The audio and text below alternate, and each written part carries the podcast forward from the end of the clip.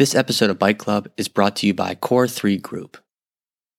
Before we tell you what Core 3 Group is, let's talk about what they are not. Core 3 Group is not a large marketing and branding firm. They're not caught up in layers of people and expensive marketing solutions. They do not push opinions to their clients that don't align with the marketing planning they develop. Core 3 Group is a right sized marketing and branding consultancy focused on personal attention and growing your businesses.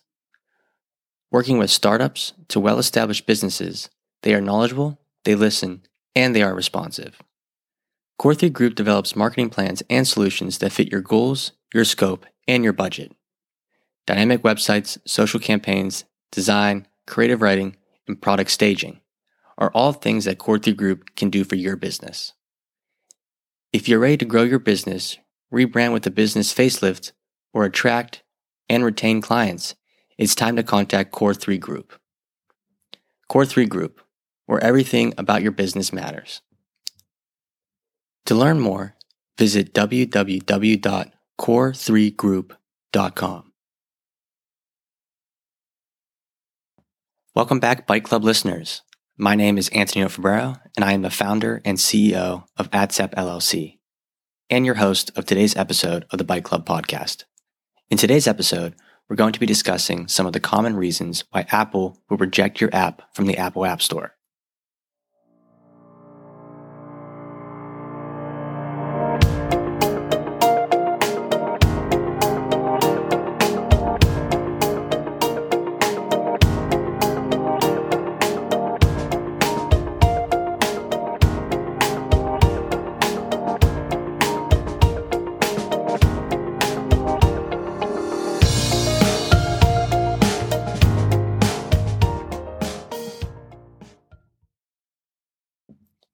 Welcome back. And like always, thank you for taking the time to listen to today's episode of the Bike Club podcast. In this episode, we're going to be discussing some of the common reasons why Apple rejects applications, whether they be iPad or iPhone applications uh, from the Apple App Store. We're going to be speaking today from our experience working with mul- our multiple different clients and with uh, deploying some of our, our own internal mobile apps to the Apple App Store. Um, I had I had uh, created a YouTube video, an animated YouTube video in the past, kind of highlighting some of the five common reasons um, that Apple will, will, reject a mobile application from the Apple App Store. And that video, just to clarify, was more of a generic reason, you know, some of the, the top reasons why Apple rejects any applications. Um, but today I want to focus more on discussing and talking about some of the, or some of the reasons, or the more of the common reasons why uh, some of the client applications that we develop get rejected the first time around, um, or why you know, maybe specific updates that we uh, create for a client's mobile application will will get rejected. Um, no need to panic if you're interested in developing a mobile app. Uh, it's it's actually a very um, discussion based process. So if there are issues, uh, you can openly discuss the issues with Apple and uh, resolve them and get your app onto the store. So it's not so much that once it's rejected, you can never get your app onto the store, and you know there's there's no um, there's nothing you can do. That that's not true. Uh, you can resolve the issues, and um, in all honesty, the the only reason why Apple will reject an application is if it if the application doesn't meet a specific policy or guideline in their in their policies and guidelines that they have outlined on their website. Um, and with that being said, anytime they do reject an application, they will specifically express to you why they rejected rejected your application and give you a specific uh, guideline or policy number to go reference as to why they rejected that application. And from there, you can either resolve it or have an open discussion as to why you believe you were actually not breaking that policy or guideline. Um, so while it's a pain to kind of go through that whole process, uh, it's not that it's, you know, Apple is some evil dictator that is just stating, nope, your app's rejected. It'll never be on the store. That's not true. You can resolve and kind of work through those problems with them and, you know, eventually get your app deployed onto the store. Uh, so with that being said, I kind of want to discuss some of the common reasons that our client applications or our internal applications have been rejected by Apple and how we kind of went about resolving that. So the first example, uh, you know, that I want to discuss here is taking us way back to when I had started the mobile app, mobile application called Pima. Pima was an acronym that stands for People, Places, Parties in My Area. Um, and we had discussed, I have discussed this this application on previous Bike Club episodes. Um, but I kind of want to dive into the initial deployment process of that application and, you know, how it eventually got onto the App Store. Because the first time we actually submitted that application, uh, it, it, was not accepted by Apple. It was actually rejected. And at first, I, I, almost panicked. You know, I was like, "Oh, I spent all this time, I, you know, months and months of development and months and months of planning, marketing, etc., and the application got rejected." And I was like, "Oh, oh my goodness! Like, where do I where do I go from here? This is this is not good." Um, but like I had said, it, it was actually a very open process discussing with Apple the reasons why they rejected it and you know kind of working with them to resolve those those issues. And so the main reason why the application uh, was rejected, among some other th- details that I'll discuss um, shortly here, the main reason why it was rejected is because uh, the app actually allowed you to upload photos um, uh, to the application to basically kind of show the event that you you know you were hosting and whatnot. And Apple, one of their very strict policies is they do not allow for any sort of pornography to be on on the Apple App Store. So no applications that exhibit any form of pornography can be deployed on the Apple App Store. And while this application, of course, was not any sort of porn- pornographic application, the issue was that people could potentially upload photos that had that contained nudity in them. And so the discussion that we had with Apple was focused around how can we prevent or ensure that no pornographic images of, of, of any kind could be uploaded to the Pima application. And, um, you know, what we what we actually ended up developing, which was pretty cool, was to to resolve this issue. Is we never actually updated the iOS code uh, per se. What we did was we created a backend function that would actually scan every photo um, that was uploaded and use machine learning and basically determine whether or not that photo contained um, pornographic images or any any type of nudity. Uh, and if it did, what we would do is we would basically scrub that from the database and never allow it to actually be saved or, or uploaded to the application. Um, and so that that's just an example of kind of one of you know reasons why Apple would reject an application and some of the things that most developers uh, and startup companies might not think about. You know, you might think, okay, well, my application isn't at all a, a pornographic application by any means. Um, but Apple is still kind of checking to make sure that there's no way that your application can break that policy. One of the other reasons why this application or the Pima application was rejected by Apple was for more of a simpler reason, and it was because um, some of the actual screenshots of the application that I had posted onto the App Store did not actually were not a good enough resolution or did not fit in the proper height and width that Apple was looking for. So I mean that was a super easy fix. I had to just kind of up, update those images and uh, retake those snapshots. And that, you know, wasn't a huge issue. And that kind of falls into the category of uh, missing or incomplete metadata. And we'll talk about that uh, a little bit more in a, in the later part in the in, in the uh, later portion of this episode, um, because that's actually a, a, very common reason that we see with a lot of our clients as to why applications get get rejected. Uh, but bottom line, uh, Apple takes the not only the development of the application very seriously, but the marketing and how you present that application.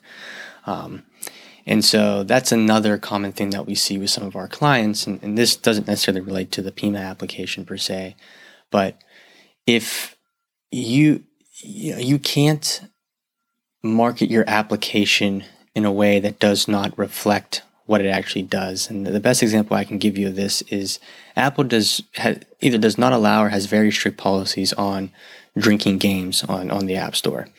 Um, and so what you cannot do is market your game as a uh, family friendly game where it's just like a trivia game, but then like inside of that game, just kind of throw some random quirks about, hey, you know, you got this trivia question wrong, drink like that, like that. You can't you can't do things like that to get around it. You know, you have to. They're very cognizant and strict on making sure that the way your app is branded and, and what it says that it, it, it is and what it says the app does actually has to be true. And so you can't kind of say your app does one thing and then do another thing in your application. Apple does check for that, and um, it's important to make sure that the way you brand your application and the way you present your application to the world is actually how your application will act and will function. So, bottom line, don't mislead your users. And this even applies to in app purchases or subscriptions. If you state that, hey, this subscription gives you five months of free content and it actually only gives you two months of free content, your app will absolutely be rejected. So you can't mislead people. That, that that's a big no-no to Apple. Along the lines of safety, another thing that we've seen with our clients as to reasons why Apple has rejected their application on the on the original deployment is concerns about privacy and, and privacy policies. So I want to state very clearly here that you can not submit a store to the Apple App Store without having a privacy policy attached to that application and submit it along with your submission process as well. Um, so we have never had a Apple deny or reject an application because of an of an actual privacy policy. Um, I do believe they review the, the, the, privacy policy, but whether or not they go into specific details as to whether or not the privacy policy is valid, um, that I'm not sure of. But I would highly recommend that before you deploy an application to the Apple App Store, uh, you have an attorney um, give you legal advice or write the privacy policy in terms of service for you because uh, you know uh, that documentation is required in order to get your application on the Apple App Store. As I was saying, from our experience with our clients, most clients' applications don't get rejected because their privacy policy isn't considered uh, "quote unquote" good enough.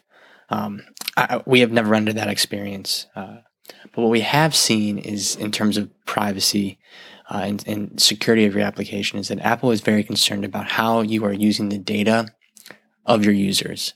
Uh, specifically, we've run into issues where apps have been rejected because of uh, IDFA um, problems. And IDFA, uh, we, we've, we've talked about it in our blog a bit, but what IDFA stands for is identifiers uh, for advertisers. And so what this means basically is, and, and, we've talked about this on previous podcast episodes and in our blog as well.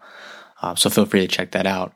But what they're used for is essentially advertisers. So the, the best example I can give here is Google AdMobs or Google Ads. Uh, Google AdSense will use IDFAs uh, on each individual user's device to basically show targeted ads. So what an IDFA is is a unique identifier associated with a, a specific uh, mobile device and user, and that unique device number essentially can be shared across different mobile applications and websites to basically kind of show developers, hey, this person has visited these types of sites before or have used these types of types of apps before. And therefore the targeted ads that come from Google ads are more specific. And so Apple has recently cracked down on this and become more strict on these rules. So you cannot actually use the IDFA um, identifier in your mobile application unless you explicitly ask the user uh, to allow it. And if that user, uh, you know, decides not to allow it, uh, showing targeted ads in your application is very, very difficult because you don't have that IDFA um, information to basically kind of have Google Ads or Google Ad Mod, Ad Mob, Google Ad Mobs. I'm sorry, uh, display these targeted ads. So we've run into issues with clients where we've you know, run into an issue where Apple has questioned whether or not, you know, we have blocked that, that functionality if a user has not, um, you know, if a user has asked not, uh, selected to not use the IDFA. And, and if for iPhone users, when you, th- this is prompted whenever you see that pop up when you download a new app that says, you know, uh, ask not to track, yes or no. If you select no, then that's when the IDFA is turned off. And so we've run into issues kind of having apps rejected because we either didn't have that pop up pop up or we, a user might have, you know, there was ways in which a user uh, a, user could answer a certain way, and the app might still use the IDFA. So Apple is very strict about that, and they've gotten they've gotten better and they've made it easier now. So if you know when when you whenever you that pop up comes up, it's actually a built in framework from Apple, and if that's selected. Uh, if the user selects no when that pop up comes up, then the IDFA is basically turned off completely for that app. So even if our code um, or you know or the code of your application would try to access that IDFA in any way, it's blocked. It wouldn't be able to access that that identifier anyways. So you know that's an that I don't want to say that's some that's a I don't I don't want to say that this is a common uh, reason apps get rejected, uh, especially for our clients because you know that we've kind of smoothed that out and kind of got you know gotten that under under wraps and we're fully aware of that. But whenever Apple first rolled out that new policy, it was something that was, uh, you know, causing apps uh, to be rejected, and it was something we had to kind of flush out. Another common reasons that we've seen in our experience as to why some of our apps and our clients' apps have been rejected by Apple um, is because of incomplete metadata. And what this means is it's either the description or the data that describes what your app is and does is either incomplete or does not accurately um, describe your application. And the best example that I can give you is something that we've run to our clients in the run something that we have run in with our clients in the past is uh, the use of screenshots and videos. So we've we've never had an application uh, that we built internally or an application we built for a client be rejected by Apple because the description was incorrect or you know anything like that. The main reason they they reject applications, uh, in our experience uh, with metadata issues, is related to the screenshots and, and videos of the application. Um, if they feel that the screenshots do not accurately depict what the application does, they'll probably reject your application and ask you to basically just take new screenshots and upload those screenshots. Uh, this is very common whenever we're making an update, and let's say this update adds a new screen or a new feature, and perhaps that's a, that feature or new screen is a more prominent feature and screen in, this update. It, you know, it's become a more prominent uh, thing in the application, and we don't include that screenshot or, or video of this of this screen on the App Store metadata, then Apple will, will most likely reject the application and um, have us basically update those screenshots on the store so that they accurately reflect what the app does. Uh, so that, that's a pretty easy fix, but that is actually a very common reason why apps will get rejected. And, and honestly, that's just because for most developers and, and companies, um, unless you have a large marketing team, your main focus to start is making sure the application works. And you know, your main concern is okay, this does this application work, and will it be accessible and usable by the users? You're not really concerned about making sure your screenshots of this application are, are perfect or you know, accurately 100% depict every little feature of the application. Um, so that's something to be aware of too, and that's another common reason why apps will get rejected. Lastly, one of the other reasons that we see uh, client applications get rejected is because the applications uh, that we submit to the store do not run correctly on specific Apple devices, such as an iPad or iPhone. To give you a specific example of this, we usually only see this type of rejection happen in the scenario that I'm about to describe. And that's whenever we've uh, developed or designed an application that is specifically designed for an iPhone and not an iPad. And so when we submit this to the store, if we do not kind of check the checkbox that, hey, this is specifically for iPhones, do not let this be uh, downloadable by iPad users on the App Store. Uh, and if the UI doesn't kind of match up correctly on the iPad or look clean or doesn't function 100% properly on the iPad, Apple is going to absolutely reject that application. And usually that's more on the, submit, the, the submitter's uh, error, where they, you know, they should have kind of expressed that this is, hey, this is not meant for iPads or vice versa. And so that's another common reason that we see apps get rejected. Um, and again, it's not a huge issue. It's you know easily resolved. You know, it's not too complicated. It's you know more of just paperwork. But yeah, these are some of the common reasons we see our internal apps and our client applications get rejected. And as you can tell, um, the big takeaways from this episode is that it's not the end of the world if your application gets rejected the first or second time around. Uh, you can work with app, Apple, have open dialogue, make the corrections, resubmit, and then eventually you will get your application on the Apple App Store. You know, some, but some important key points to take away from this is to just make sure you understand Apple's guidelines and policies for getting apps on the App Store uh, because they do change frequently. And they, like I've mentioned in this episode, they do take these things very seriously. So if any part of your application breaks any one of those guidelines or policies, Apple will absolutely reject your application. If you need help getting your app on the Apple App Store, or if you have a great app idea and you want to bring that idea to life, you can book an appointment on our website at www.adsapllc.com. Let's build together.